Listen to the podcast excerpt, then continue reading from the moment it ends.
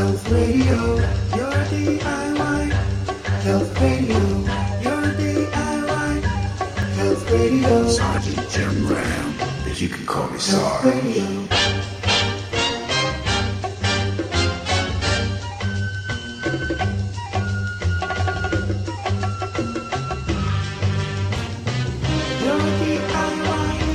Health Radio.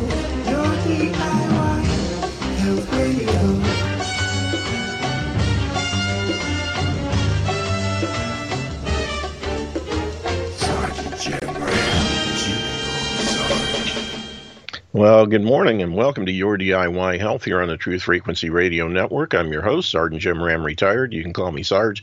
It's Thursday, February twenty-fourth, twenty twenty-two. This program is meant to present nutritional information only and is in no way meant to replace the advice of a competent medical professional, assuming you can find one. I'm not a doctor, and that's a good thing. In my opinion, the doctors most people go to see when they have a health issue, M Ds, are wrapped around the axle of their training.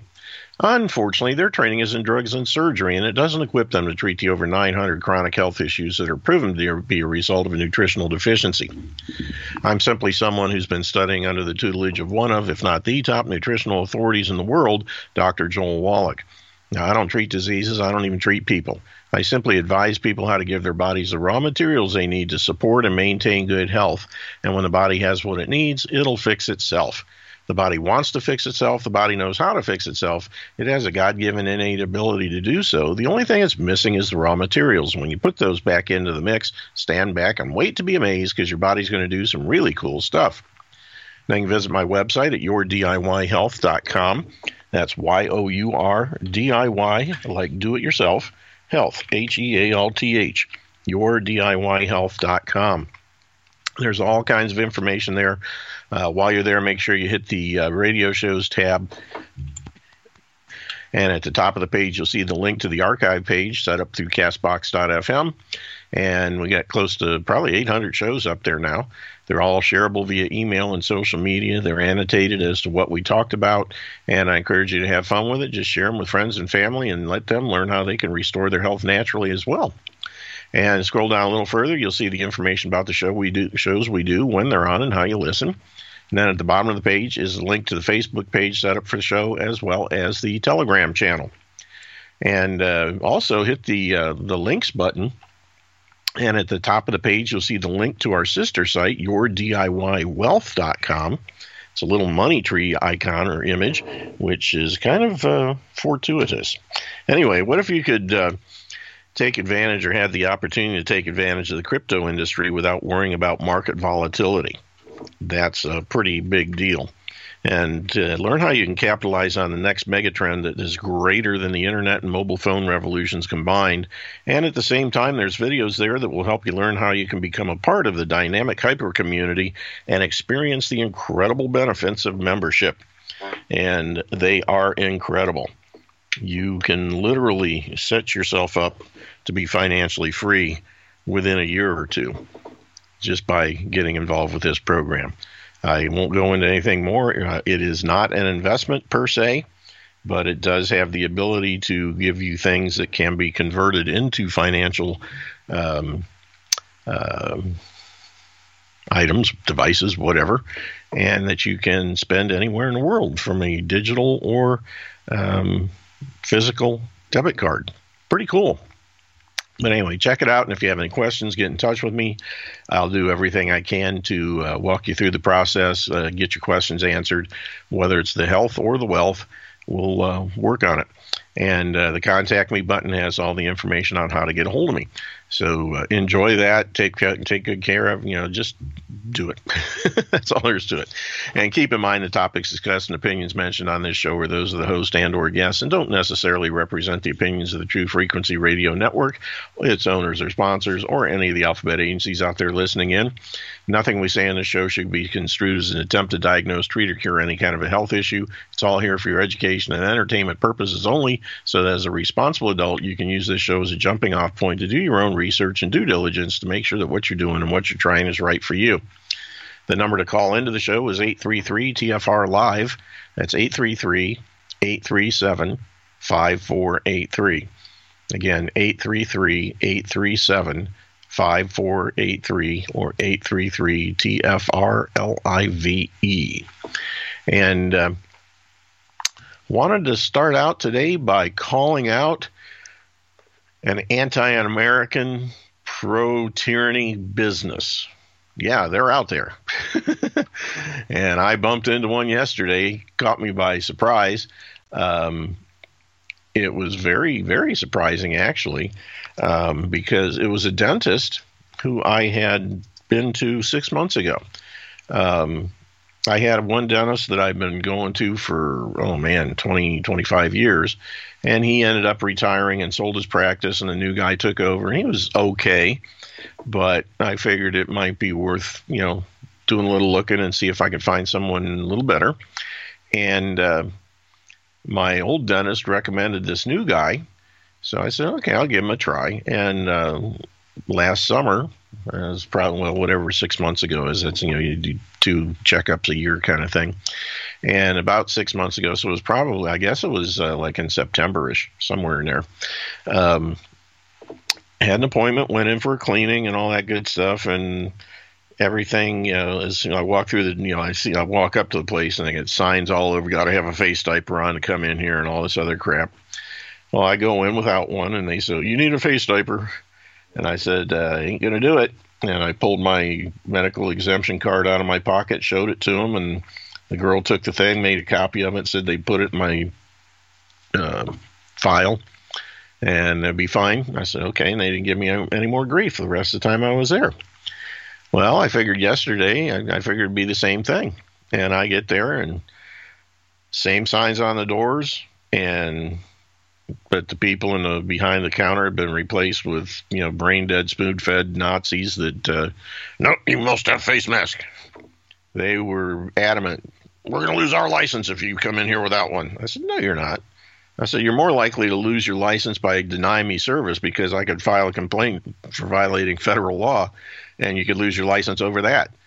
I said, but there's, you're not, you're not complying with the law by, you know, keeping me out. You're violating the law by keeping me out of federal law. And uh, the whole thing was just a, I said, fine, you know, cancel the appointment, I'm leaving, and uh, don't even think about billing my insurance, because if you do, I will file insurance fraud charges against you, and you'll lose your license that way. Um, just could not believe the the idiocy of these people. And I don't know, just absolutely insanity, you know, and I just can't believe people can be that stupid. And these are the same people that come July fourth when Lee Greenwood starts old, called to be an American, where I get to think I'm free. They'll get up and get tears in their eyes and have, you know, oh, oh, oh I'm so patriotic. And they'll be waving the flag and all this stuff. They're all a bunch of frickin' communists. And uh, it just disgusts me. You know, I've never been a fan of that song in the first place because the words are screwed up, you know. And I like to thank the men who died to give that right to me. They didn't die to give you the rights. Nobody gives you rights but God. They might secure those rights, maybe, but even that's questionable given the situation we're involved in. It's all a bunch of fraud. But uh, to sit there and watch people get all teary-eyed over it, and it's like, you got to be kidding me. And at the same time, they're the same ones running around with face diapers on, taking these toxic bioweapons they are referring to as vaccines and everything else. And the one saving factor is I'm sure everybody in that place has probably had their all their shots plus their boosters. So I have the satisfaction of knowing in two to five years that practice probably won't even be there anymore because they'll all be dead. And uh, not that I'm wishing that on anybody, but as far as I'm concerned, I'm reaching the point where the herd needs to be culled, and that's exactly what this is. Now, I feel bad for the, the people that are foolish enough to take it to keep their jobs, which I'm sure some of the people there did. Uh, but, hey, you know, if you're an adult and you're in that position and you take it for a paycheck, you're a freaking idiot and you deserve what you get. That's just my personal opinion. Um, if you know it's wrong and you do it anyway in order to keep your paycheck, shame on you.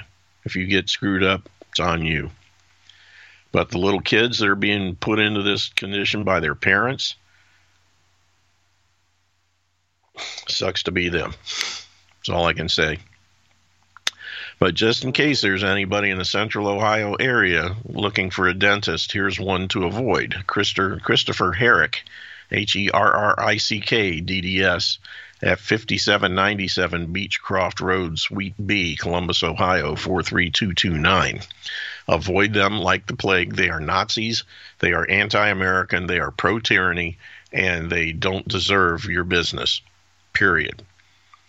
They're enforcing non-existent laws in violation of real laws, and they don't care. I told them, you're violating federal law.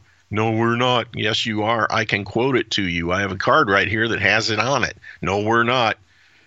I said, you know, when they're that stupid, and I run into that, I've run into that several times. I did had the same thing at the local Apple store here a couple of weeks ago. Frickin' people are just a bunch of idiots. They're just doing what they're told without any question whatsoever. And it breaks my heart to see what's happening to this country and, yes, the great country to the north as well, um, when people just willfully do, or, you know, un, unwillfully, I should say. They just, you know, they're willful.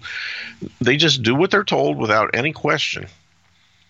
And the thing that makes me so sick is if everybody would have just set up, I, you know, stood up on their hind legs and said, I don't think so. We ain't doing that. You know, we're Americans.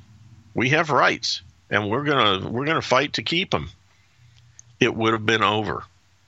We could have said we're North Americans and we have rights. That way we cover the U S and Canada. But the thing is, is people should have done that. You know, that's exactly what I did. I have not worn a face mask, and I, I, I will make sure that I never give any patronage. None of my money will ever go to someone who's denied me access for not wearing one. And if everyone else had done that, this whole thing would have been over, and more than likely the little mom and pop shops would still be there, and a lot of these big stores would be closed instead of the other way around. Trouble is, the mom and pop stores can't afford to have an attorney on uh, on retainer to advise them, say you can't keep people out if they want to come in without one. uh, they just think they can, and as a result, they lose a lot of business, and they go out of business, which, unfortunately, you know, ignorance of the law is no excuse, as the saying goes. If they're stupid enough to, to do that kind of thing, instead of, you know, they should have done the same thing that the all the other Americans should have done, said, no, we're not enforcing that stuff on our customers. They have rights, and so do we, and we're not going to do it. But everybody's afraid, oh, I'm going to lose my license. Get over it. You know, the thing is, is a lot of people just need to lose their licenses, and then maybe they would figure out that, hey, I don't really need a license to do my job anyway. And uh, I'm not going to replay it because I did it on, I think I did it on Monday or on Tuesday, but go back and listen to Tuesday's replay uh, where I had uh, Mike uh, Colum on talking about private membership associations. And yes, and virtually anybody short of a real estate business, for some reason they're not able to do this, but um, just about anybody else, doctors, nurses, you know, uh, repair shops, you know, you know, oil changing places, you name it, restaurants, they can all utilize the private membership association and do away with all government regulation. They can get their freedom back and be able to, you know, practice whatever they want to do. No license involved. You can be a doctor without a license. Yeah, that's true. It's good to have the training, but you don't got to have no freaking license. That's just the government taxing you to, uh, you know, to do your own work, which is illegal. It's unconstitutional, but people do it. They just put up with it. I don't know why, but they do. But uh, just something to think about. Anyway, there was something else I wanted to cover here. I was just listening to a replay of yesterday's uh, Alex Jones show, and regardless of what you think of Alex himself, the guy does get some good guests on. And he was talking to a doctor by the name of, uh, where is it, Syed Haider, I think it is, S Y E D H A I D E R. And he has a website called my go to doc dot com, M Y G O T O D O C dot com. And I'm putting it in the chat room, and I'll also put it in the Telegram channel. And what he does, he set up a system where he can get you um, ivermectin and hydroxychloroquine uh, within the U S, because there are so many, you know, the U S Uh, Postal Service and most of the other uh, shipping companies are conspiring to prevent people in the U S from receiving uh, shipments of ivermectin and hydroxychloroquine and other things that can help uh, treat uh, COVID uh, from out of the country. So he has basically... Um, he's got a free COVID uh, care ebook that you can download. And he also has free chat visits and get a prescription now button that you can click. And he recommends stockpiling these items and having them on hand. So if you get COVID, you already have the stuff you need to take care of it. Now, I'm not saying that the best thing to do is to utilize um, uh, pharmaceuticals. And there are tons and tons and tons of natural things that will knock COVID right out. I got COVID in twenty twenty um, in December, and just by boosting what I was doing with my nutritional stuff, knocked it out in thirty-six hours. And that's faster than you would with any of these drugs they're talking about. So, uh, you know, I'm just saying that if you are inclined to have the stuff on hand or you want it for friends and family, you can uh, you can do that. But, um, again, it's my go to doc dot com, and uh, they have uh, media appearances and uh, other things, you know, just all kinds of stuff. And it's available nationwide, including Alaska, Hawaii, the Virgin Islands, and all that good stuff, um, and uh, uh, Puerto Rico. Uh, let's see what else. It's really easy and stress-free. Getting hassle-free healthcare online takes just a few minutes. And apparently um, they're very quick and responsive. They have a chat button that uh, is there for you to use. Um, and he has a whole protocol worked up. So um, I encourage people, if you are interested in that kind of thing and want to have the, the pharmaceuticals on hand, um, this is probably one of the better places to go. And he sounded very, very good on the um, uh, show with Alex. And they have one, the attack against COVID therapeutic surges amid vax push. And we have one, is it ethical to market vaccines to kids? Absolutely not, but they do it. Let's, uh, how much time we got here? I want to go ahead and play one of these things because I doubt they're very long. Here's the first one.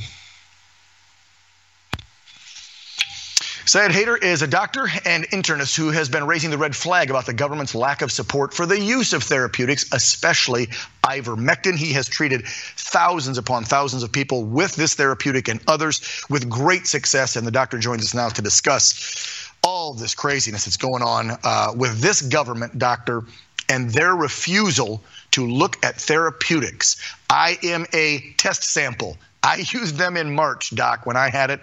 And let me tell you, I, I got to admit, I felt like hell, let's just put it that way, the first two days of the virus. I don't know what strain I had in March, but it hurt. The minute I started getting the ivermectin, hydroxythins into my system, I felt better in twenty-four to thirty-six hours. Welcome, by the way. Yeah, I ha- thank you very much. I'm glad to be here. Sorry, big lead um, yeah, up there. Actually, I had a lot to say about all this. Sure, I can tell. Um, yeah, so I hear this all the time from patients. Um, just like you're saying, they're they're feeling really sick. It's been going on for a few days. They take a ivermectin, and sometimes within thirty, forty minutes, sometimes within a few hours, they feel a whole lot better. And actually, my mother may have just had this, and she was actually in the house with me. She just came um, a few weeks ago, and so she came down with something that really looked a lot like Omicron, and she said she felt better within hours, and she could feel it, wow. you know, wearing off. And I said, you know, go ahead, take it twice a day if you're if you can tell that you're feeling better with ivermectin. Um, So so it does actually work for other coronaviruses and rhinoviruses, you know, other flu viruses. So, you know, I've had a lot of people take it when they weren't even sure they had COVID and, and start to feel better very quickly. So it it's really powerful stuff, and it really does work. And unfortunately for a lot of people, there's, you know, a concerted effort to convince people that it's dangerous. Um, I mean, literally, it's one of the safest drugs I've ever ever, ever seen. I mean, it's literally safer than Tylenol, ibuprofen, you know, antihistamines. I, I can't think of a single over-the-counter drug in the United States that's actually safer than ivermectin. Wow. That's a bold statement, but I'm so glad you're here to say it. Uh, um, and what do you make of all the hyping up publicity B S, as it were, uh, from the mainstream media, from this administration about ivermectin, trying to tie it to the what? Two or three or four cases in the whole country of three hundred thirty-three million people, three or four dummies went to a feed store and got the animal dosage instead of getting the human dosage because pharmacists and doctors won't prescribe it or give it to them. But minus those three or four people that screwed up, this is a okay drug. So why would you have the media and this administration telling us not to take it and trying to paint it as a horse dewormer only? So you can only speculate, but, you know, if you follow the money, mm. as with anything in life, you can usually figure out the answer, you know, so there, there's a vaccine, you know, agenda at play here in the United States, and it seems like that is supposed to be the only answer for this virus, and it, it's a really terrible answer. You know, it doesn't seem to be working. I mean, if you just look at the facts, we've vaccinated more people than ever before, and it's worse than ever before now. Um, you know, Omicron cases are just going through the roof, and I, I don't want to frighten people too much about Omicron, but I think we do have to look at the data that we have right now, and it is a bit concerning. You know, it's certain maybe it's half as infectious, or sorry, it's more infectious, but maybe it's half as lethal, right? Um, or half, you know. It might be – so if you look at the case numbers, yesterday was a huge day. There were over five hundred thousand new cases of Omicron in the United States yesterday, um, which is more new cases of COVID than we've ever had before. The previous high was January eighth, I think, and that was three hundred thousand new cases on January eighth.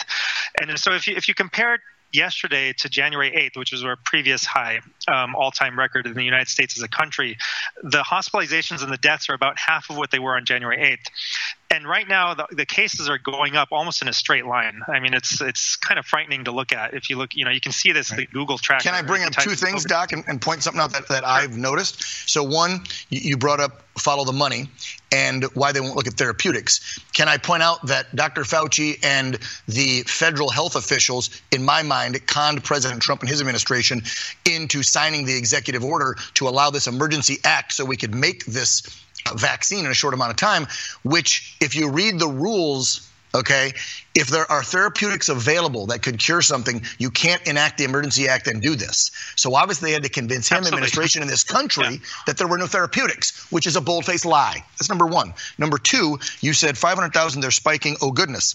That's because they just ramped up tests in the last week and a half and sent them out yep. everywhere. So, of course, if you have something that spreads faster and you send out a few extra million tests, we're going to have more numbers. But it's not killing people or hospitalizing them more. So why the hell are we staying locked down and freaking people out over it? Right. I, I don't think we can stop this with lockdowns. I think we've proven that over and over again. I mean, we, we should have realized that after the first month of lockdowns. I Do mean, they work, I, I don't think we should have locked down at all. Do they work? I mean, from my read of the situation, you know, if you put a gun to my head and ask me if they work, it doesn't look like they work. You know, I think what we should be doing in this country is what Sweden did, you know, and some states are going down that route. You know, it seems like Florida is choosing that. Um, South Dakota chose that. Um, so if anything, maybe protect the, the very old, you know, the people who are highest risk, you know, That's try to protect them from getting it. Right. But, you know, just shutting down the entire country or the entire world, it's it's like it's such a bitter pill. You know, it's it's worse than, you know, it's it's not fixing anything. And it's worse than COVID itself. Right. Because you have people you. becoming suicidal. You have people, you know, harming their children. You know, you have abuse. You have all kinds of things. People missing, you know, testing that they need to do for cancer, you know, not going to the hospital when they are having a heart attack. Yeah, I mean, we barely ever talk about the, that. There's other no, things happening I, out there health-wise, and people are not getting the care they need because all we're worried about is COVID, for crying out loud, for two years. They're wrapping me up, uh, doctor. But uh, so how many years have you been practicing, by the way? You've been doing this a while. Ten years, more, more than ten years now. Okay. Yeah. How many patients since COVID broke twenty months ago have you seen and treated with therapeutics, would you say? So close to five thousand at this point who had acute COVID nineteen infection. Okay. Out of that, you would have expected to see three hundred hospitalizations and at least five deaths. I had only five hospitalizations out of five, about five thousand people and no deaths. Everyone recovered. Therapeutics. So this, this stuff really works. Yeah. If you're using off-label drugs like ivermectin, okay. fluvoxamine, you know, budesonide, stuff that we know works. We've seen it work in dozens of studies, tens of thousands of patients around the world. I mean, never before have we had such positive trial data for any drug And, and not been allowed to use it in the United States. How are they going to get it, doctor? That's the key. I have people messaging me all the time saying I can't get it because a doc won't give it to me in this state, or I got the prescription and I went and then the C V S person said, this is for COVID, I can't give it to you. I mean, yeah, how are so, they going to get it? Yeah, you got to come by my go to doc dot com. Um, that's my website. Okay. We can still get it to people from in U S pharmacies who mail it in. Uh, oh. They're stopping it at the border. If it's coming from overseas, they're going to stop that. You know, that, that's what you were okay. saying before. But if you get it from a, some of the U S pharmacies are still able to ship it in to people. Great. Uh, put that website back up, guys, real quick before we say goodbye to the doctor, because I want folks to know that we get these messages daily.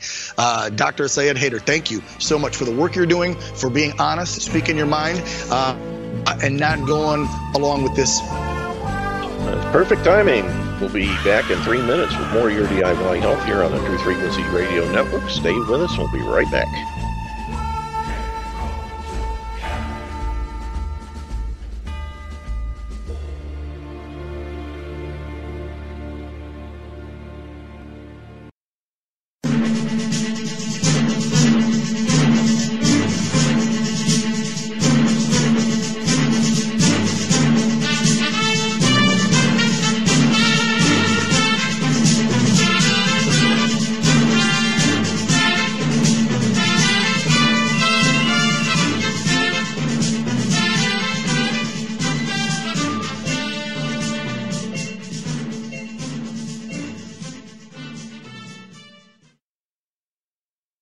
And welcome back to the second segment of today's edition of Your D I Y Health here on the Truth Frequency Radio Network. And uh, during the break, I was just answering a question in chat by Alan, who's asking about um, nicotine replacement therapy uh, as far as when I was a cop. And uh, if someone was in a holding cell, were they allowed to have something like that? And that's nope. No gum, no patches, no runs, no hits, no errors. Uh, when someone's checked into a uh, holding cell, their everything is removed from them except their main layer of clothing, and uh, pockets are emptied. There's no smoking, no drinking, no eating, with the exception of um, if they're in there during a, uh, what would normally be considered a meal time. If they're in there long enough to require feeding, then they are given. Uh, back in the day, it was a McDonald's hamburger, a small fry, and a small drink. Real healthy stuff. But um, they were observed carefully when they were uh, allowed to have that stuff. And they were told that if they didn't make sure that they were very neat and clean, that uh, that'd be the last meal they would see until they got to jail or checked out or bonded out. But um, even that, uh, they would not get any of that stuff unless and until they had already complied with any testing requirements. Like if they were, you know, if it was a D W I kind of thing or something, and we wanted to do uh, a breathalyzer or uh, urinalysis or something like that, there are time restraints when you cannot, you know, have anything to eat or drink, um, that you have to observe them before they take those tests. And uh, we had to make sure that those kind of things are handled first. But, um, you know, usually it's somebody who's there that's brought out for jail or from jail for court, and they miss lunch at the at the jail. So they get basically a, a, a small lunch from us, and then they go back and get their, you know, back into the system. But hopefully that'll answer it. Um, let's see, when I made uh, one mistake, I'll never make life uh, nearly a whole day. And yeah, it's it's rough being addicted to those things. And one thing that's interesting, though, Um, never had anybody say anything about patches or, you know, the gum or anything like that. If the person was a smoker, you know, they may, may once or twice say, man, I really need a cigarette. I say, sorry, I, I understand it, but, you know, rules is rules, and you ain't getting one until you're out of here. Um, and unfortunately, that's just one of those things that uh, I know it's more agony, more agonizing for a non, for a smoker than a non-smoker. But uh, that's one of the things, you know, when, like I think it was Doctor Laura said, uh, we're in the position we are because of the choices we make. So if you have to. Uh, If you're locked in a, in a holding cell and can't get a smoke and are jonesing, guess what? Either stop smoking or stop doing stuff to get put in jail for. That's my response. Uh, preferably both. Um, but um, the odd thing was is most people, when they're in, in, in a jail cell, um, they tend to concentrate more on that and figuring out what they're going to do to get out than they are about having a smoke and that kind of thing. It, you know, it kind of shifts their attention a little bit. Not all, but most. And most people, you know, we take their cigarettes and they never say boo. Um, maybe they're just casual smokers and didn't really have a problem or something. I don't know. But uh, bad habit anyway. But every once in a while, somebody would sneak one in and we'd find them. And I'll tell you what, it didn't take long. In a in a concrete facility, you know, you walk in the back, you know, and you can smell the smoke very quickly the second you walk in there, and you track down who's in there and you say, give me the cigarette. Not just the one you're smoking, but then they get searched again. And we make sure that they don't have anything. And uh, usually it's one of the rookies that doesn't do a good job of searching or something. Or they stick them in their in the cell with handcuffs on, and they think, well, they're handcuffed behind their back. They they can't get anything. Most people, unless they're really old and stiff, are flexible enough that if given the chance, especially if they have a bench to sit on, they can get their handcuffs around in front of them. And if they can find it, they'll get it and light it up and use it. Uh, it happened once or twice, but uh, never to mine. I always did a good job of searching people, but uh, there were some that would sneak them in there. But anyway, I want to talk again. I was uh, just last night, I was looking at a uh, uh, video called Indoctrination.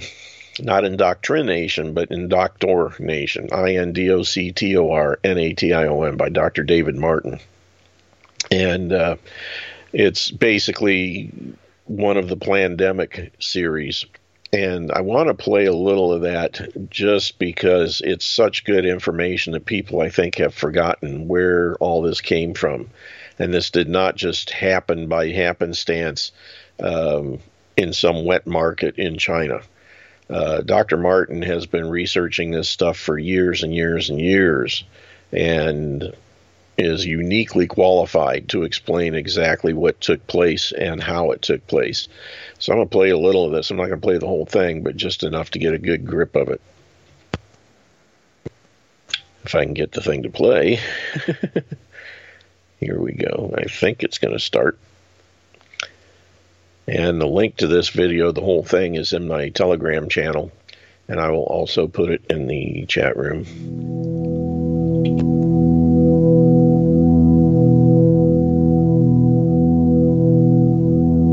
On behalf of our center and our partners, the World Economic Forum and the Bill and Melinda Gates Foundation, I'd like to extend a very warm welcome to our audience here in New York, as well as our larger virtual audience participating online today. The Event two oh one scenario is fictional. Today's scenario is going to simulate meetings of a multi-stakeholder group called the Pandemic Emergency Board. We're at the start of what's looking like it will be a severe pandemic, and there are problems emerging that can only be solved by global business and governments working together. There's been uh, some conspiracy theories that are around about uh, the potential that pharmaceutical companies or the U N have released this for their own benefit. And maybe this is a time for us to showcase some cases where we are able to, to bring forward some bad actors and leave it before the courts to decide whether they have actually spread some fake news. A new coronavirus. Infected people got a respiratory illness with symptoms ranging from mild flu-like signs to severe pneumonia. In related news, a significant demand for personal protective equipment like N ninety-five masks and gloves are on the rise. Patients are overwhelming healthcare facilities. People are avoiding public spaces out of fear of infection and in compliance with public health recommendations. Our U S affiliate has just released polling results on public expectations for a vaccine, and sixty-five percent of those polled are eager to take the vaccine, even if it's experimental. I'm not optimistic about having the vaccine in time to be relevant during this pandemic. With enough money and political will, anything is possible. Penalties have been put in place for spreading harmful falsehoods, including arrests. If the solution means controlling and reducing access to information, I think it's the right choice. The world saw large-scale protests and in some places riots. This led to violent crackdowns in some countries and even martial law. The public lost trust in their respective administration. Economists say the economic turmoil caused by such a pandemic will last for years. The societal impacts, the loss of faith in government, the distrust of news, and the breakdown of social cohesion could last even longer. We have to ask, did this need to be so bad?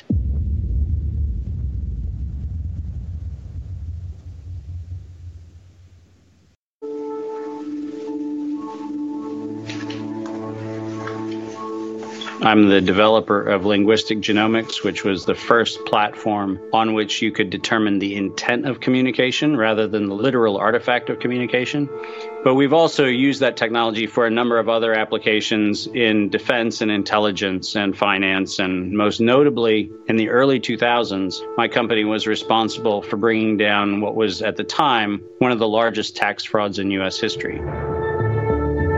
We maintained a series of inquiries into every individual, every organization, and every company that is involved in anything that either blurs the line of biological and chemical weapons or crosses that line in any of one hundred sixty-eight countries. In nineteen ninety-nine, there were a million patents digitized by I B M.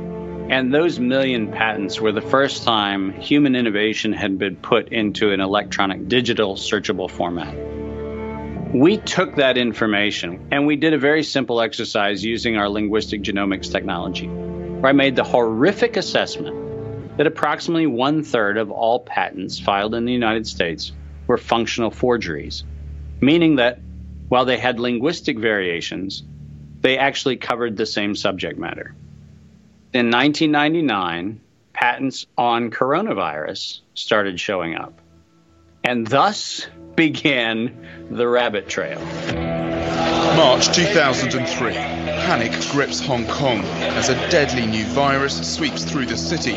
In two thousand three, the Center for Disease Control saw the possibility of a gold strike, and that was the coronavirus outbreak that happened in Asia. They saw that a virus they knew could be easily manipulated was something that was very valuable, and in two thousand three, they sought to patent it. And they made sure that they controlled the proprietary rights to the disease, to the virus, and to its detection, and all of the measurement of it. We know that Anthony Fauci, that Ralph Baric, that the Center for Disease Control, and the laundry list of people who wanted to take credit for inventing coronavirus were at the hub of this story. From two thousand three to two thousand eighteen, they controlled one hundred percent of the cash flow that built the empire around the industrial complex of coronavirus. The World Health Organization has officially named the, the novel coronavirus, coronavirus the novel coronavirus the outbreak. The coronavirus the World crisis, Health the coronavirus Organization is has declared a pandemic, an international public health pandemic. emergency. Well, we know that the coronavirus manipulation started with Doctor Ralph Baric in nineteen ninety-nine. The major characteristics of SARS, MERS, and SARS coronavirus two. It's a good way for you. Ralph Baric is the researcher at the University of North Carolina, Chapel Hill, who is famous for his chimeric coronavirus research.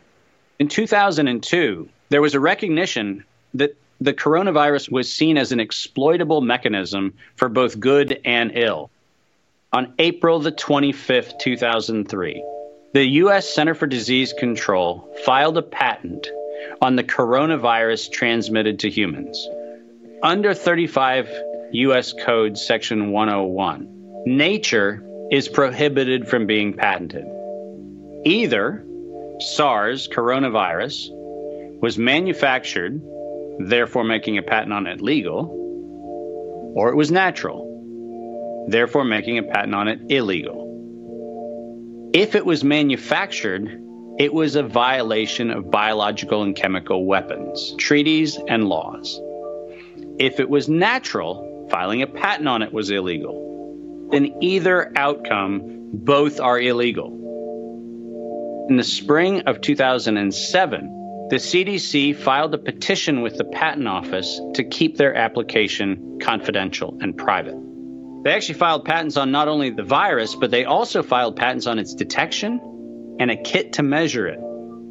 Because of that C D C patent, they had the ability to control who was authorized and who was not authorized to make independent inquiries into coronavirus. You cannot look at the virus, you cannot measure it, you cannot develop a test kit for it. And by ultimately receiving the patents that constrained anyone from using it, they had the means, they had the motive, and most of all, they had the monetary gain from turning coronavirus from a pathogen to profit. Developing and owning a coronavirus vaccine has become a biotech arms race with political overtones. This vaccine gold rush is starting to bother me. Gold rush. Hmm. Let's keep that in mind. And so somewhere between two thousand twelve and two thousand thirteen, something happened. The federal funding for research that was feeding into places like Harvard, Emory, University of North Carolina, Chapel Hill. That funding suddenly became impaired by something that happened at the N I H, where the N I H got this little tiny moment of clarity and said, I think something we're doing is wrong. And in two thousand thirteen, the N I H said, gain of function research on coronavirus should be suspended. The National Institutes of Health had a moral and social and potentially legal reason to object to research. But the letters that were sent to the researchers essentially said, you are receiving notice that we're telling you to stop. And now on the bottom of the page, we're going to clarify what stop means. Keep going.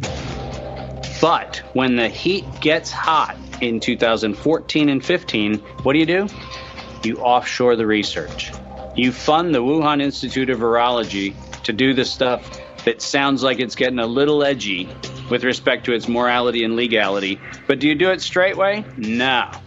You run the money through a series of cover organizations to make it look like you're funding a U S operation, which then subcontracts with the Wuhan Institute of Virology. The U S could say China did it. China could say the U S did it. And the cool thing is, both of them are almost telling the truth. Where did the coronavirus come from? There is a new investigation into its origins. U S intelligence officials tell N B C News that they are examining whether the virus accidentally came from a Chinese lab. Chinese officials pushing back against that claim on Thursday, tweeting that it might be the U S Army who brought the epidemic to Wuhan. I was the first person in the world to look at an epidemic and study its characteristics and prove that it was due to biological warfare and was not a natural occurrence. So I published that twenty-eight years ago. Early in this pandemic, I did not think the coronavirus was a natural occurrence from bats. I feel quite convinced that this was a laboratory-designed organism There have been hundreds and hundreds of leaks from high containment laboratories that do research on pathogenic coronaviruses and other potentially lethal organisms. I was particularly interested in a paper that came out in Nature Medicine by five scientists claiming, and it was definitely a natural occurrence rather than a lab construct, but the arguments they used did not hold water. They didn't really make a lot of scientific sense, and yet all kinds of very important people started parroting what this paper said. And so that, of course, got me scratching my head saying, why are these people risking their reputation when it's obviously illogical, you know, doesn't hold water? Somebody must have made them publish this, and somebody must have told these other people that they have to say it's it's a great piece of science. Okay, I'm going to stop this for a second because uh, it looks like we've got a caller from Switzerland, and I don't want to keep them on hold. Yes, uh, good morning, caller. I'm... How are you doing today? Hey. Um, Hello? Uh, I am calling in the show, or, or what? This is a show. Yeah, you're I calling. You're uh, you're on Your D I Y Health uh, with uh, Sergeant Jim Ram. We're we're on the air now. Do you know Gematria? Nope, not Gematria. Got to double check the schedule. Why you don't know Gematria? You need to, of course, to know about the Gematria, the one two three Russia attack two oh one event and so on. You don't know this? The vaccination six six six and so on.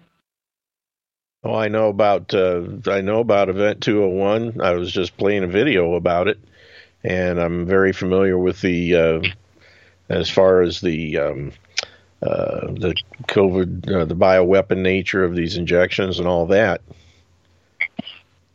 What about X R P and so on? Do you invest in X R P? About what? X R P, the cryptocurrency X R P, the Ripple coin, the Ripple coin. What kind of coin?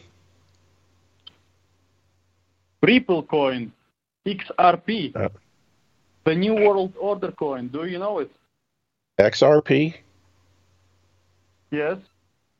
Okay, yeah, the X R P is, um, uh, it's also known as, what's it called? Um, oh, shoot. I've used it for one of the uh, things I've been involved with. Um, Haven't used any of it lately, however. Um, I'm trying to remember the name of it. But I'm, I am familiar with X R P. Okay, good. Thank you. I'm just, you know, I, I called uh, actually by uh, mistake. I'm sorry. I just wanted to go, go to Gematria Effect News to call to, to chat out with Zachary Hubbard, but I don't know how to call to America. I never did it, you know. So basically, yeah, I, anyway, I understand. I, if I had to call Switzerland from here, I wouldn't know how to do it either. Well, thanks so much. Take care. All right, we're going to go back to the video here. You were quoted as saying, it was a meticulous job done professionally. It could be done by some somebody very expert in molecular biology, I think. Et c'est pas naturel, c'est ce que vous voulez dire? Non, ce n'est pas naturel. C'était un travail de professionnel, un travail de... de biologiste moléculaire. C'est un travail très minutieux, on peut dire d'horloger, on peut dire au niveau des séquences. Et donc, alors, la, la, dans quel but, ça, ce n'est pas, n'est pas clair. Moi, je, je l'expose, si vous voulez.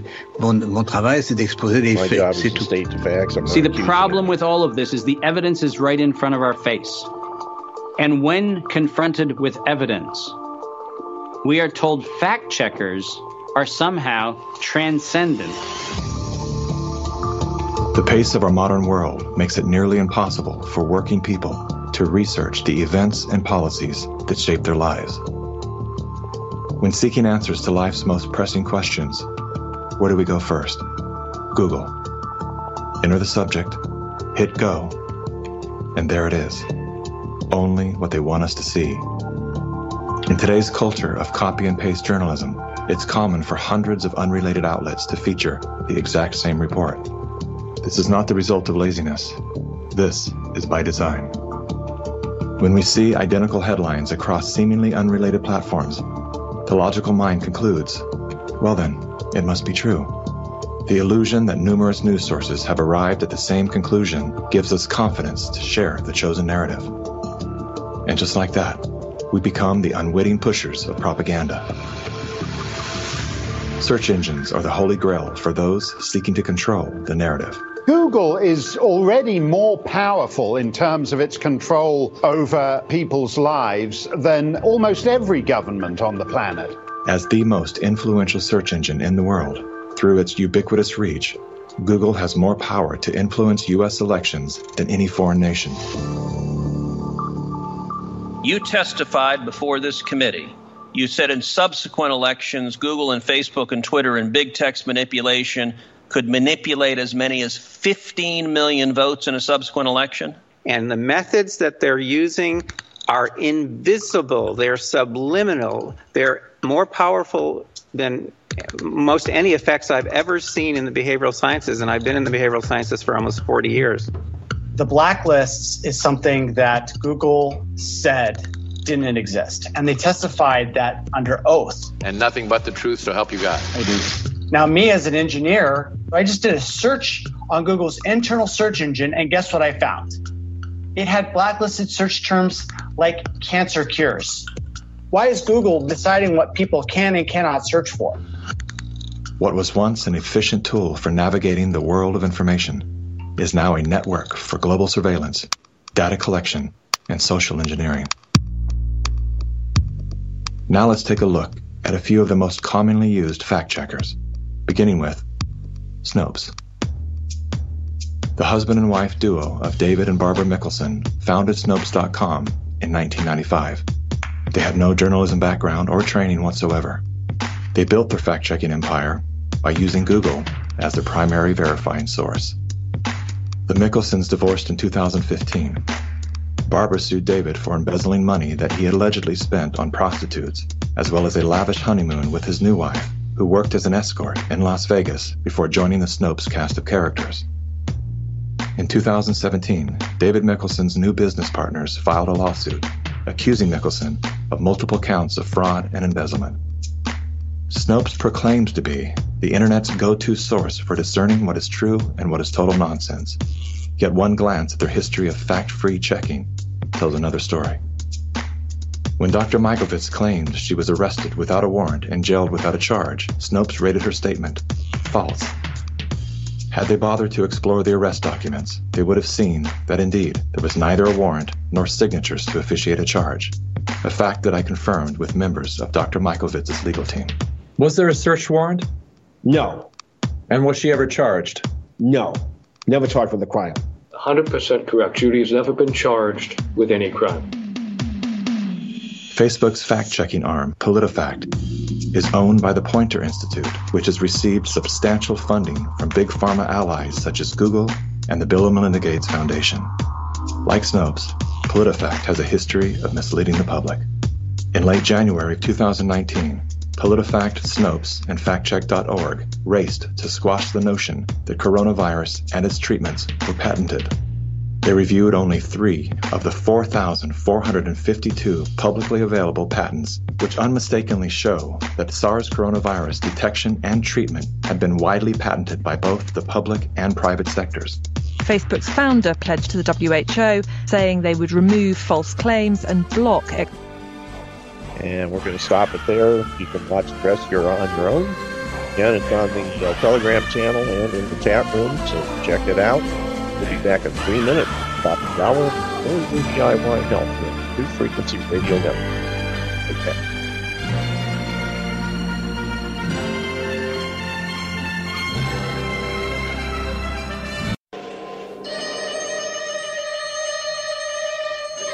Your D I Y Health Radio.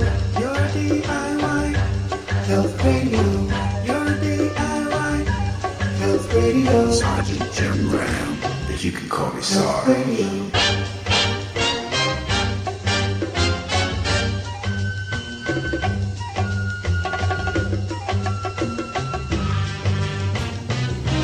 D I Y Health Radio, your D I Y Health Radio.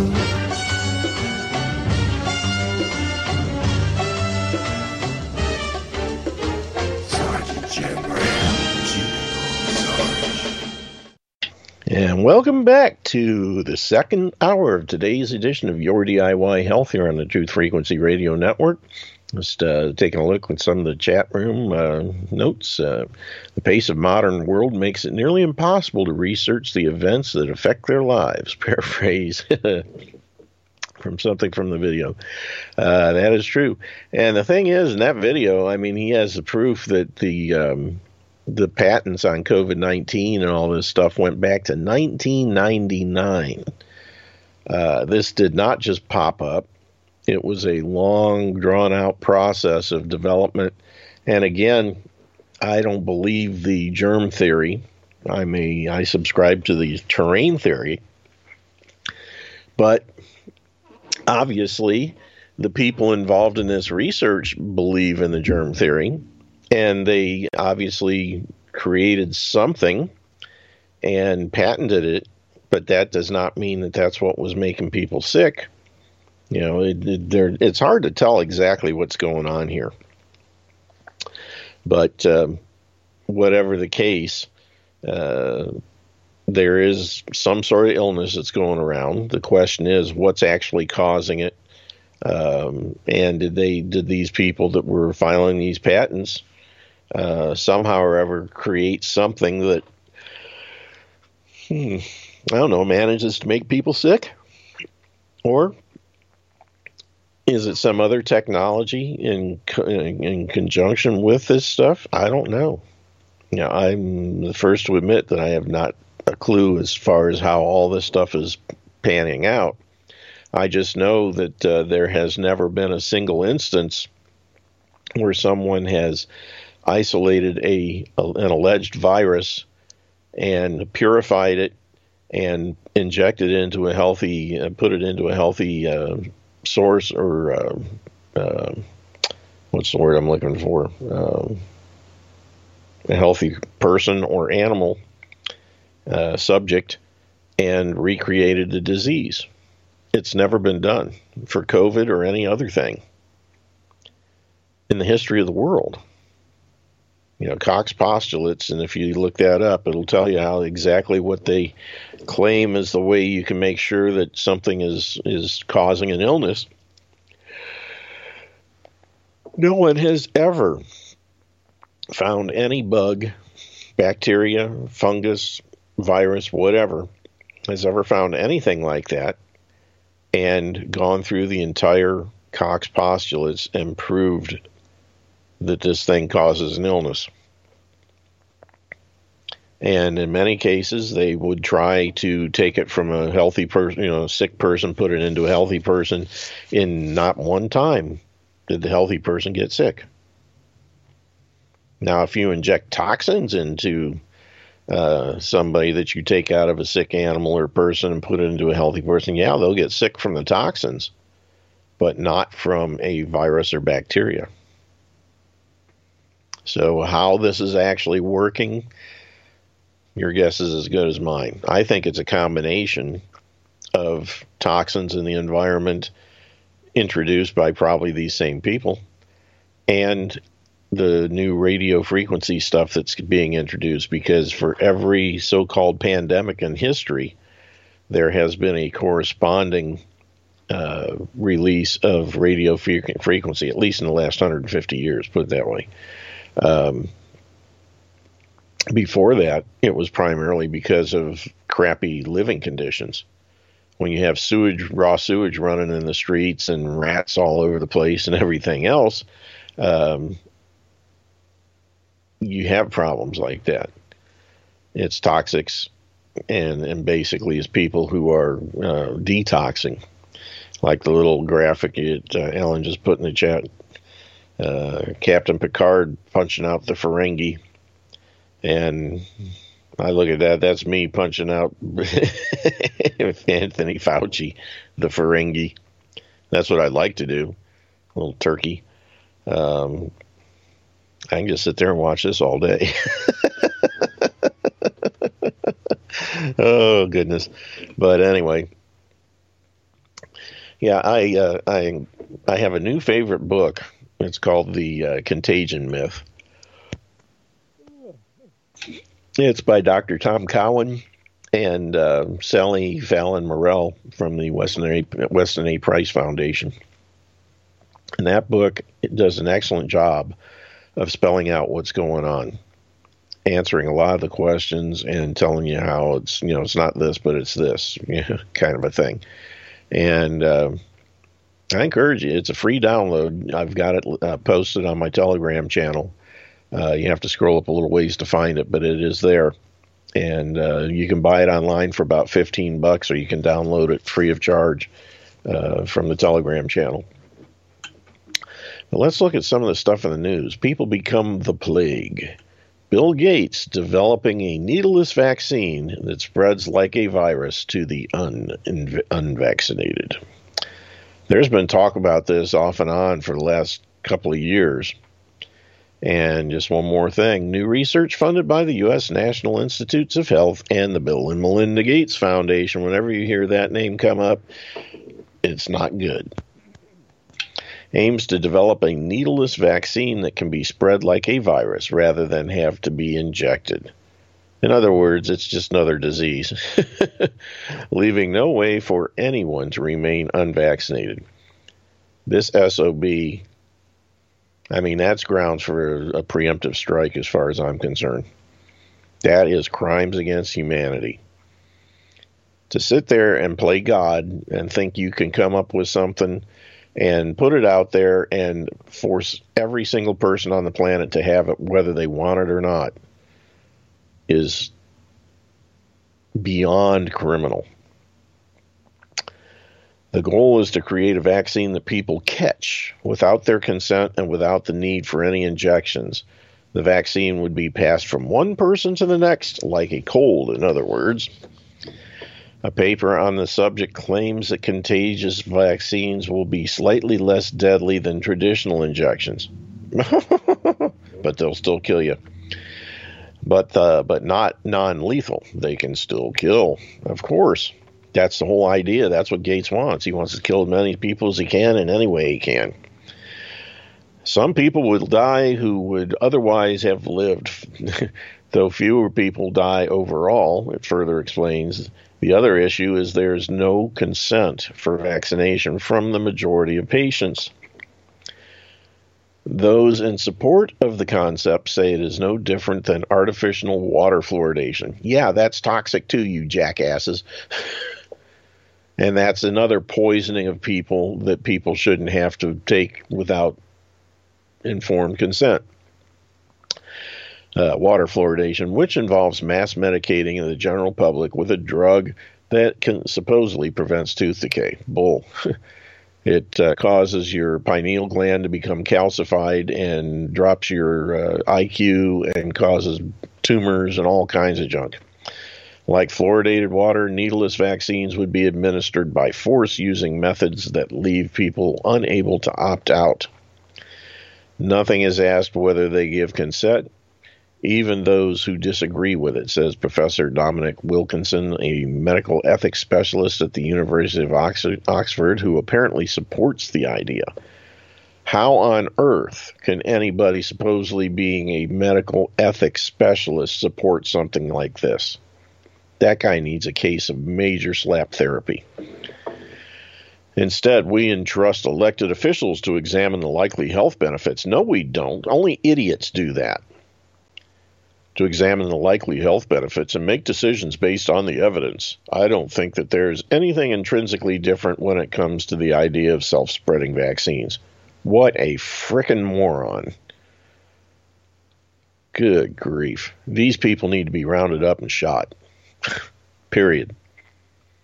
And that's just as just as good a thing to do is to stick people with all this junk without their approval. Self-spreading vaccines could easily be turned into bioweapons. What do you mean easily be turned in? That's what they are to start with. All vaccines are bioweapons. They don't do anything good. They kill and maim. All of this is music to the ears of Bill Gates, who has been working diligently for decades to force vaccinate the entire planet through any means possible. Gates has long promoted any and all vaccines, including Wuhan coronavirus COVID nineteen injections, which he intends to pair up with subcutaneous quantum dot technology. This concept has parallels with the mark of the beast concept outlined in biblical texts. Such a self-spreading weapon may prove uncontrollable and irreversible, warns Doctor Filippo Lentos, you think? A senior lecturer in science and international security at King's College, London. Lentos, uh, or Lentzos, says that unleashing self-spreading vaccines would make it possible for hijackers to turn them into biological... Bi- they don't even have to have hijackers. The people that create them are making biological weapons in the first place, assuming they are not already biological weapons to begin with. There you go. Professor Jim Bull, an infectious diseases expert at the University of Idaho, who monitors developments in transmissible vaccines, has said that it still remains unclear whether the not... whether or not self-spreading vaccines are even possible. The big hurdle right now is knowing whether we can make them, he is quoted as saying. The Department of Health and Social Care at Bull School told Good Health that no trial for any self-spreading vaccine would take place without undergoing stringent regulatory and ethical approval. Yeah, right. And the thing is, is that how are they going to How are they going to do this trial without it being released everywhere? Are they going to take these people to a desert island and, uh, you know, inject one person and then watch to see if it spreads to everybody else? And then what happens after the trial's over? Do they kill all the lab rats, so to speak? Or do they take them back home on a plane and just release them into the wild so, you know, so they can spread it to everybody else? That's that's a Pandora's box that must not ever be even dreamed of, let alone being open. Uh-huh, sure. If he did do this, I doubt this is true. I will go after him myself, wrote one reader at News Punch referring to Gates. Yeah, me too, if I ever see the sucker. I'll tell you what. Him and Fauci both. I don't doubt this at all, responded another. Just remember, Gates is one... Uh, who once, who also once was a big fan of massive world, massive world depopulation. What do you mean once was? He still is. This is his goal. Someone else wondered at the e- with at the ease with which monsters like Bill Gates just continue to unveil death device after death device, all cloaked as things that supposedly help to save lives. If Gates is attached to it, it's designed to kill. That's all you got to know. Let me put it this way. I'm sure the elites would love to make a bug that will ha- cause harm to others without fail, but God made the human body with an awesome, powerful immune system that is very hard nut to crack if your body gets what it needs nutrition-wise. That's true, and that's why I push that all the time here, said another person offering a glimmer of hope. And that's what it boils down to. Your body... is a and God knew all this stuff was coming before he formed the earth. He knew that this ass I can't even say it this jackass Bill Gates was going to be developed. Satan was going to take over him and cause him to do all kinds of stupid things. And our bodies were designed to, to resist all of it, but we've got to give it what it needs, and that's the ninety essential nutrients.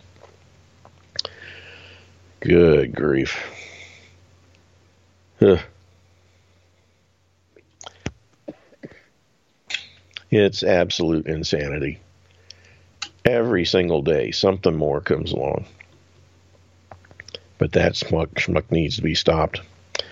Trudeau and Biden extended national emergencies to create permanent state of emergency for never-ending suspension of civil rights. Well, luckily, Trudeau shut down their emergency thing, from what I understand. But who knows where they're going to go from here. South African doctor, severe COVID and allergic reaction to spike protein nanoparticles. Murder for Money whistleblower reveals hospitals get paid for every COVID patient admitted. Exactly. And for every COVID patient they put on remdesivir, every COVID patient they put on Event, and every COVID patient they check out in a body bag with a death certificate stating COVID as the cause of death. On average, it's one hundred thousand dollars plus the hospitals get, start to finish. But Nebraska, they get over three hundred seventy-nine thousand dollars per COVID patient in hospital. West Virginia is four hundred seventy-one thousand dollars. North Dakota is three hundred thirty-nine thousand dollars. Yes.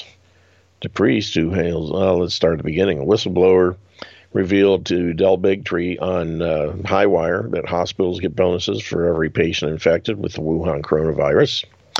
Tennessee resident A J DePriest said some hospitals are even paid almost half a million dollars for every admitted COVID patient. The priest, who hails from Wilson County, told Bigtree that hospitals in her home state get one hundred sixty-six thousand dollars for every hospitalized COVID nineteen patient. This trend is not only limited to Tennessee hospitals, as the priest presented documents showing other states having larger payouts for every COVID nineteen admission. Nebraska is getting three hundred seventy-nine thousand dollars per COVID patient in the hospital, West Virginia four hundred seventy-one thousand dollars, and North Dakota three hundred thirty-nine thousand dollars, said Bigtree. According to DePriest, hospitals have to follow the COVID nineteen treatment protocol set by the National Institutes of Health, or Anthony Fauci, in other words, in order to be eligible for the money. Exactly. And that's why COVID patients are isolated. Their family is kept away from them. They're not allowed to be use the uh, protocols that are proven to work, like ivermectin and hydroxychloroquine and budesonide and that kind of thing. No, they have to be put on the things that are designed to kill, like remdesivir, which kills fifty-three point one percent of all the people that get it. It all leads back to those N I H protocols, and those protocols, the only approved drugs for use in the hospitals for start, you know, start with remdesivir, said the priest. Lethal drug. Kills over half the people to get it. She added that aside from admissions, hospitals are also paid for COVID-related procedures they do, they do on patients. They get three hundred thirty-nine thousand dollars for every patient on a ventilator, plus there's a twenty percent bonus add-on, which is a weird thing to call something when you're murdering people using the remdesivir and a ventilator. But basically, yeah, they get twenty percent of the entire hospital bill added on. So if it's a two hundred thousand dollars hospital bill, they throw another forty thousand dollars on top of it. DePriest added that uh, hospitals are likewise hugely paid for administering polymerase chain reaction tests, or P C R tests, which don't work. they don't, they can't, they aren't used, supposed to be used for diagnostics at all, which is what Kerry Mullins, the guy who developed the test and got the Nobel Prize for it, said. They are not designed for diagnostics, period. Anyway, she explained hospitals get paid a fortune just on these faulty P C R tests. They get the test for free, but the government pays for every time they administer a test. They pay for every positive test and every test that results in a hospitalization. So hospitals make a fortune just off the faulty test alone. Yes, you know, great work if you can get it, you know. Good grief. Whistleblower pointed her fingers at the Centers for Medicare and Medicaid Services, or C M S, for driving this money in a murderous scheme. C M S is responsible for that. They've got their hands, all their fingerprints are everywhere, all over the extra payments to the hospitals for killing people. Remdesivir is a key pillar of hospitals' COVID nineteen death protocol. The reason why other count countries don't have the death rates that we do in the U S for the whole year of twenty twenty-one was the, was the only country that was allowed to use remdesivir Uh, to date, you know, and that it's basically they stockpiled all the remdesivir that was made, and it was only allowed to be used in the U S To date, we've lost about twenty thousand eight hundred eighty people in Tennessee in hospitals. twenty thousand in Tennessee alone. These people aren't dying at home from COVID. They're dying in our hospitals, the priest said. Big Tree say, uh, saying for the first time in history, early treatment is not the answer. Yeah, it is, but staying away from the hospitals is the real answer. Hospitals say go home, get more sick, and then come back to us when your lips turn blue. We put you on a ventilator and we give you remdesivir. Yeah, that's the thing. The real proper treatment is the first, you know, within the first three days, get ivermectin and or hydroxychloroquine. And, you know, better yet, just do a nutritional regimen that keeps your immune system functioning properly. Uh, the remdesivir shuts down your kidneys, which will cause your lungs to be filled with water. Now they say you're dying of pneumonia, which is wrong. It's not pneumonia. It's it's pulmonary edema. Pneumonia is treated generally with antibiotics. Pulmonary edema is treated with um, Lasix or you know uh, diuretics to get the fluid out of your system. Two different things. And if they don't treat you right, you're going to die. You're going to drown in that stuff. It's actually a side effect of remdesivir. Perfect line of deaths for everybody walking into hospitals. I'll tell you, they couldn't have set this thing up any better. And the trouble is, is people are stupid enough to go to hospitals. Texas-based chiropractor and Variety on T V host Doctor Brian Artis also cited the role of remdesivir in hospitals' COVID nineteen death protocols during a September twenty twenty-one appearance in the Matrix Groove show. He revealed the antiviral medication formed part of an I C U cocktail along with anti-inflammatory dexamethasone uh, and an antibiotic, uh, vancomycin. These three drugs, drugs combined can cause the kidneys in COVID nineteen patients to fail. When you cause acute kidney failure with drugs they that they're using in the I C Us while they have an, an intravenous drip, Uh, that is putting water into their body, their abdomen, heart, and lungs eventually fill up with water, Artis told the program's host, Jeffrey, in the Matrix uh, Peterson, and Shannon Shady Groove Townsend. Uh, according to the chiropractor, the resulting accumulation of water in the lungs is then wrongly diagnosed as COVID pneumonia. He explained hospitals are misdiagnosing that as COVID pneumonia that you um, continue to hear is actually pulmonary edema, which is what I just said. And uh, it's criminal. But if you start having symptoms of this stuff, stay home. And one of, if you don't have hydroxychloroquine, you know, the easy thing to do right now is go to your local Walmart, get yourself a Cool Mist vaporizer, and uh, several bottles of um, three percent hydrogen peroxide, and when you and some uh, and some zinc drops. You know, you can buy those just about any place that has you know nutraceuticals. And when the time comes, you make make up a one percent solution of hyd- of uh, hydrogen peroxide. The easy way to do it is two bottles of water to one bottle of hydrogen peroxide. That goes from three percent down to one percent then. Fill up your uh, you know, Cool Mist vaporizer and keep that thing running whatever room you're in right next to you so that you're inhaling that stuff. And put some uh, put a few drops of the zinc uh, in there as well. And um, you'll be surprised. It may very well save your life. And it's inexpensive and still available just about anywhere. You know, it's hard enough to get a hold of these other things. Um, use the stuff that's still readily available. Bitcoin's value continues to shrink amid Russia-Ukraine conflict. Investors turn to gold and silver. It's good to have all of those things. I have gold, I have silver, and I have Bitcoin. And I also have um, the system that I talked about at the beginning of the show called um, Hyperverse, which is absolutely amazing. It's based on cryptos, but it is done in a way that is non-volatile, non-volatile, and uh, does not go up and down, go up and down and up and down and up and down. It's it's the same every single day, and it works like a charm. And it, I tell you what, the best part is, is it's totally outside the central banking system. They have their own uh, app that has a um, – you can apply for a, a physical Visa card or a virtual MasterCard.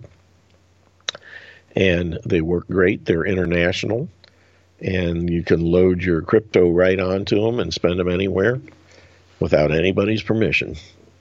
And if they shut down the U S banks, guess what? These things still work.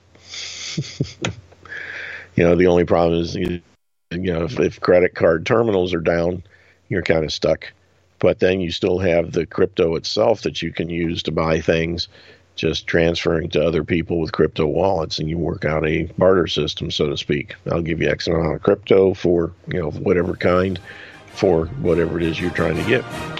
Well, that's it for the third segment. Stick with us. We'll be back in three minutes with the last segment of today's edition of Your D I Y Health. We'll be right back.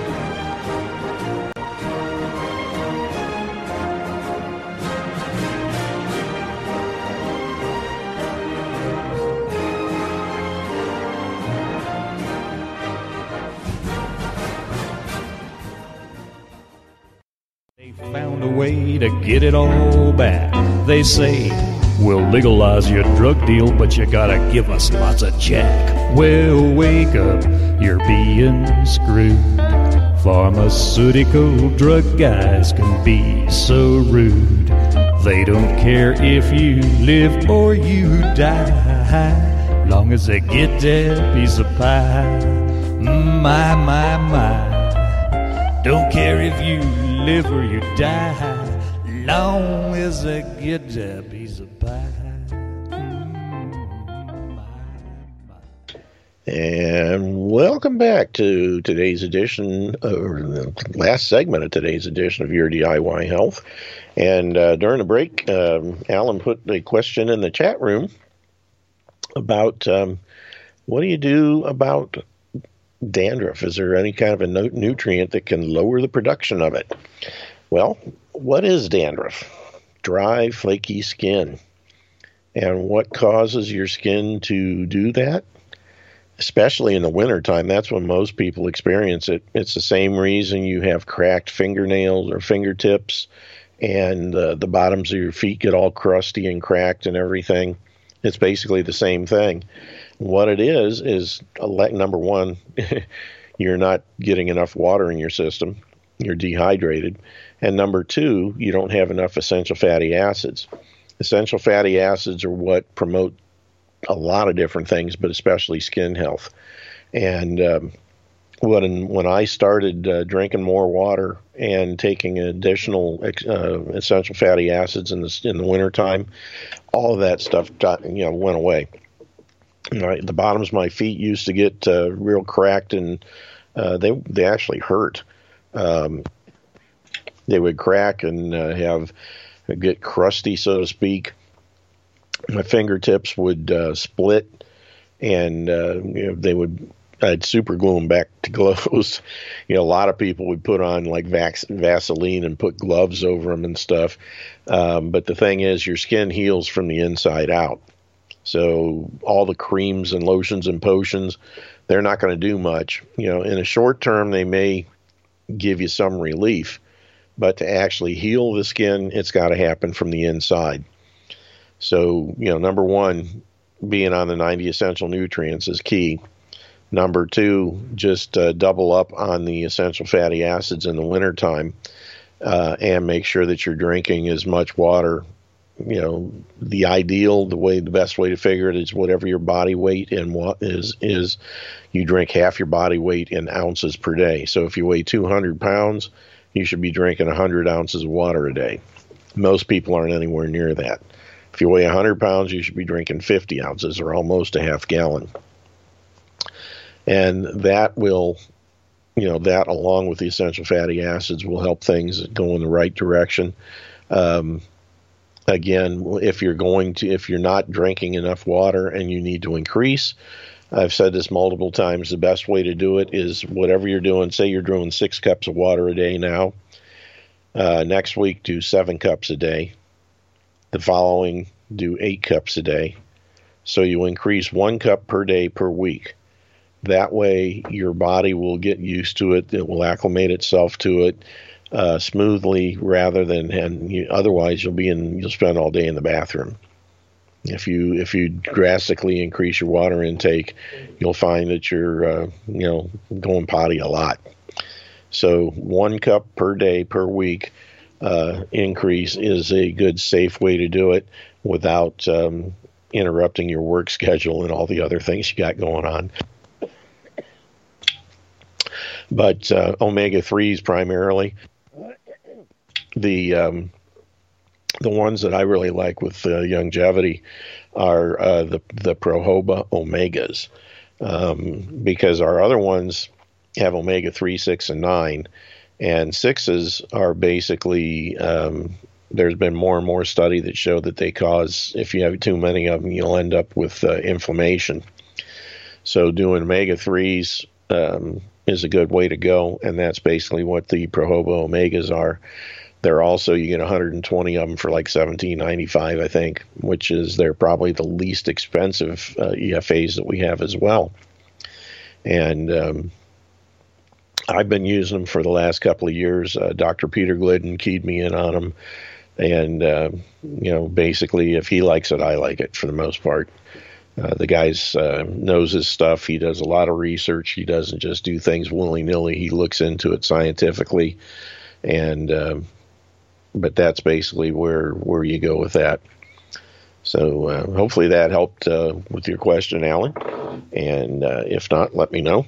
We'll see what else we can find out. Just looking at some of the other things going on. Scotland halt, halts uh, reporting COVID jab data in order to cover up skyrocketing deaths. Gee, they're doing the same thing the C D C's doing. You know, they recently admitted we're no longer going to report this information because people may, anti-vaxxers might use it to skew things and make it look like the vaccines are causing people to die. Well, guess what? They are. You know, finally, you know, they're they're admitting that uh, they're not going to report the, the the numbers because the truth is going to get out and it's going to make them look bad. Corporate tyrant Amazon uses civil forfeiture to bankrupt families, seize all their assets for two years with no crime charged. Isn't that special? And so let's look at this. A man who worked for Amazon for nearly seven years lost every penny he and his wife had saved because he allegedly deprived Amazon of his honest services. Although Amazon never disclosed what that entails, are you not giving one hundred ten percent effort, in their opinion, to your corporate employer? Expect the F B I, on behalf of monster corporations, to seize every penny you've ever saved and threaten you with expensive federal court proceedings if you don't settle. That's right. Amazon and the F B I are conspiring together to destroy families and seize all their assets for two years without any legal uh, case or charges, and then just return the money two years later with no explanation. In other words, the F B I, who raided the Nelson home and seized all of their assets for two years, acts as an enforcement arm of the corporate tyrants. Yeah. Man works for Amazon. Suddenly, uh, for seven years, suddenly he's not giving them his honest services, so they seize his entire family's assets, including his wife's retirement funds. Oh, now that's just wrong. Mister Nelson, a man who worked for Amazon for seven years and who has not been charged with the crime, lost all his savings for twenty-two months, including his wife's own savings and retirement money, and she has nothing to do with Amazon. This was all based on Amazon's opinion of what they claim is honest work. I'll tell you what, I know people that work at Amazon, and they tell me about all these idiots that are sitting around with their cell phones and playing and doing stuff and not doing their jobs.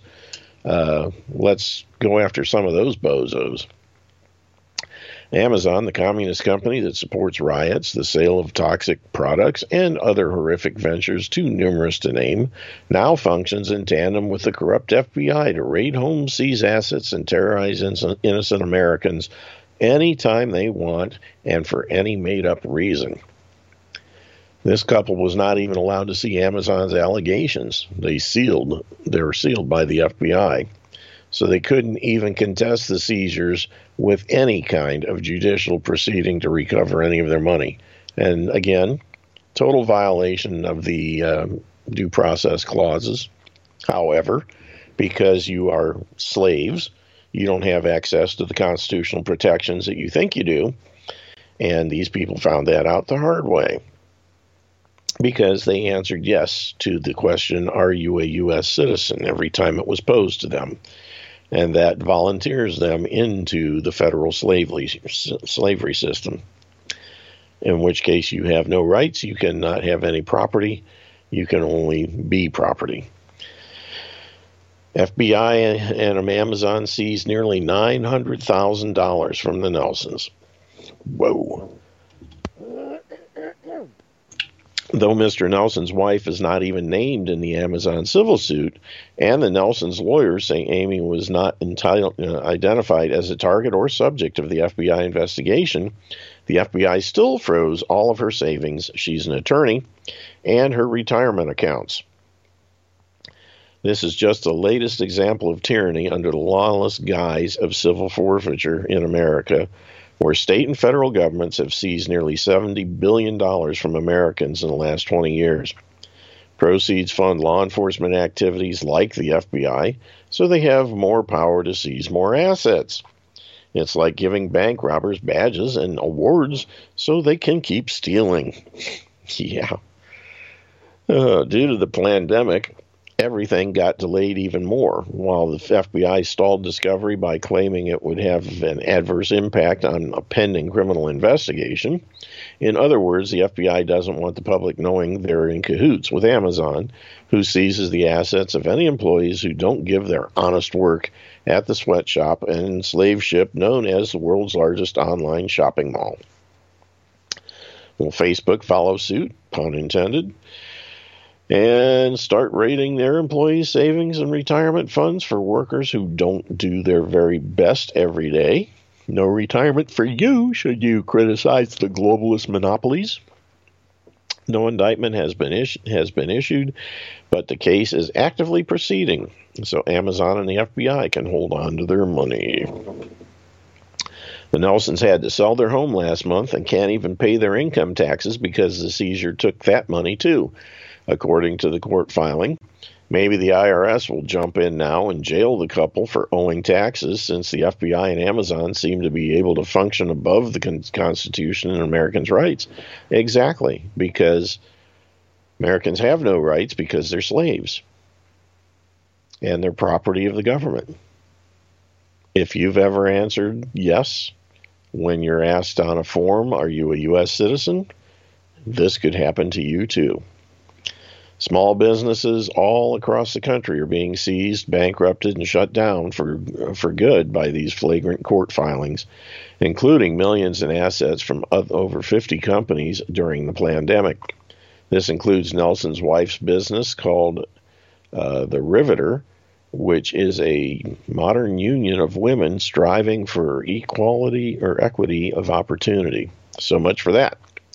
You won't read about this in mainstream news because it shows how evil Amazon really is. Stay tuned and stay frosty. Oh, man, that stinks. Woke trans science camp leaders slept in the cabins with ten-year-old girls, shared showers and bathrooms.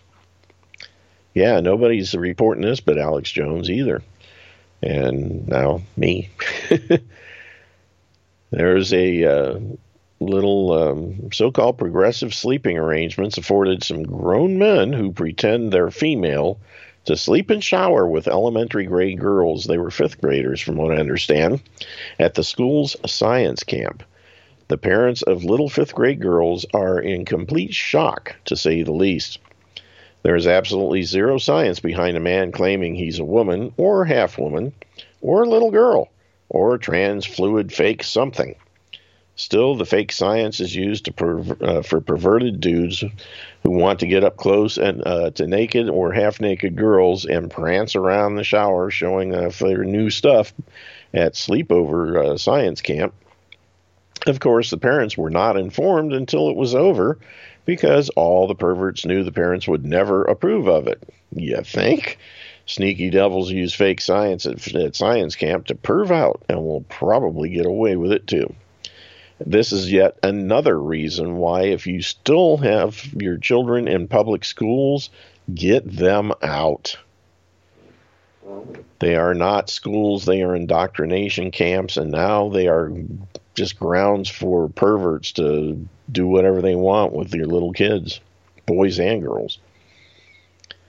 And these kids are innocent. They don't know what's going on, and the next thing you know, they've got some disgusting puke of a guy, you know, running around naked in the shower with them, sleeping in the same cabins with them. I tell you what, I've never been blessed with a daughter, but if I had one and somebody like that did it, they would not be long for this world. The whole trans fluid movement is like an affliction on modern society, you think? Millions of horny adults are spreading their sex-crazed lifestyle onto teens and children while trying to normalize it all and make it legal, too. It's sick, twisted, and illegal, but the hard left, pardon the pun, want more, more, more. Yeah, there was also a uh, a recent thing, uh, uh, headline that said, two women have a baby in prison. What actually happened? A dude who claimed to identify as a woman got locked up in the women's prison, and he raped a woman. She got pregnant and had the baby. But the B S bogus headlines from the fake news, oh, two women had a baby in prison. Wrong. That's how they twist all this stuff. And most people think, oh, isn't that sweet? Two women had a baby. I got news for you. Two women cannot have a baby. It is impossible. You put two women together in a room for fifty years, they will never have a baby together unless one of them is pregnant when they go into the room. And I got pregnant from a dude, not another woman. And his crap about men being, oh, two men had a baby. Yeah, like Buttigieg. Yeah, he'll make a great mom. Worthless piece of crap. Anybody that's stupid enough to believe that there are more than two sexes and that uh, men can have babies and two women can have a baby. I got some oceanfront property in Arizona I'd love to sell you. A group of parents of the ten-year-old girls who attend Weaver Elementary School in Los Alamitos, uh, California, was outraged that the male counselor slept in the room with the little girls and shared the showers, too. The non-binary transvestites converted Camp Polly in San Bernardino into a science experiment between men and girls, where the men act like women or girls and see if they can hang out in bedrooms and bathrooms with the real ten-year-old girls and get away with it, without the parents finding out, or at least not finding out before they finish the experiment. That's what they're calling an experiment? A perv session. Parents still aren't sure whether or not the girls were abused in any way, but because even if they were, they may not be talking about it or scared to death to let anyone know. The trans dudes demanded to be addressed as they and them. I would say they are going to jail and them are going to be locked up for a long time, as most of the modern transvestites hate to be called by their true biological pronouns. It's just their gig. I don't think so. It just ruins their gig. He, his, him. That's what it is. Always will be. Once the camp's man-girl cohabitation experiment was over, some parents contacted the school in total disbelief, trying to make sure their daughter's stories were, weren't true, where grown men shared the sleeping cabin and bathrooms with their ten-year-old girls. If any man in California simply says he's female by L G B T Q law, they can sleep and shower with little girls. That just shows, I mean, not only if you have your kids in public school, but if you live in California and you have kids, get out. Per California law, we place staff in cabins they identify with, claims Tammy Teague, the assistant director of the camp. The extremist perverted agenda was never approved by any single parent of the girls. They should sue the camp, even if there was no abuse, definitely, of record. The whole situation is abusive, and that's obviously why the trans dudes and the camp directors did not tell the parents up front. That's disgusting. Who saw who in the showers? How close were the beds in the cabin? Or were the little girls forced to share the same mattress with the fake girls, grown men pretending to be little girls? Will the girls be tested for drugs in their system now, like uh, Rohypnol or the date rape drug?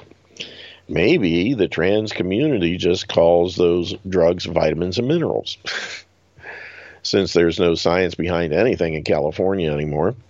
Parents are quoted saying that if they knew the trans pajama party or festa in advance, they would have kept their children at home. You think? Although, in this day and age, if some of these idiots were willing to give their kids over to the sacrifice of uh, the bioweapon injections, if they do that, they, sure, let them go to camp and stay with dudes. What other school functions have done this, are, are doing this, and will do this until they're stopped? California is the state that pushes transgenderism harder than any other state, teaching it in schools beginning in kindergarten level. Sexual deviance has been renamed, and the parents seem to be falling for it, and even voting for it under the guise of sex education. What idiots. Kindergartners are now being trained and groomed to consider switching genders and are often offered tips on how to talk about it. Currently, talk of anal sex and bondage is limited to the high school program so far. It'll it'll work its way down. But don't be surprised to see it make its way down in the ranks into the middle, elementary, and toddler levels eventually. Careful what you vote for. You just might get it. Good grief. This is insanity. Stop the world. Let me off. Good grief. This is, uh, man, you can't make this stuff up. You don't have to. Science, public health broken by COVID protocols and mandates, says former Harvard professor. Yeah, that's for sure. Black female high school student is identified as vandal behind racist graffiti that saw Sacramento High School's water fountain scrawled with white and colored. Once again, fake hate crimes perpetrated by the victims who claim to be victims but are actually the perpetrators. Good grief. Oh, we've got about five minutes left. Still time if somebody wants to call in. eight five eight, eight three three, E T F R Live, eight three three, eight three seven, five four eight three. Wayne Road. Vaccine court only serves to shield big pharma. You think? We need to go back to doing away with any of these laws that gives immunity to any manufacturer, administrator, of people, of or anybody even that recommends this thing. Any vi- any vaccine whatsoever. You recommend it, person takes it and gets sick, you're on the hook.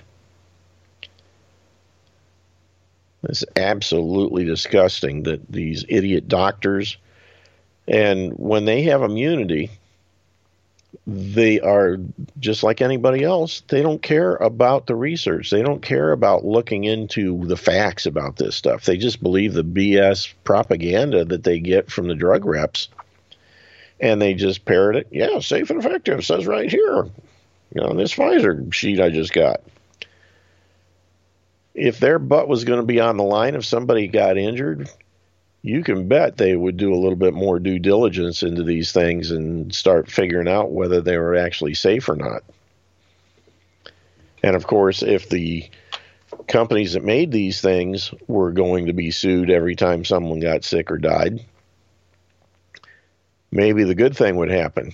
They would go out of business, which is what was about to happen back in nineteen eighty-six when they passed the stupid bill giving them the uh, uh, the vaccine, childhood vaccine, whatever the rule law was.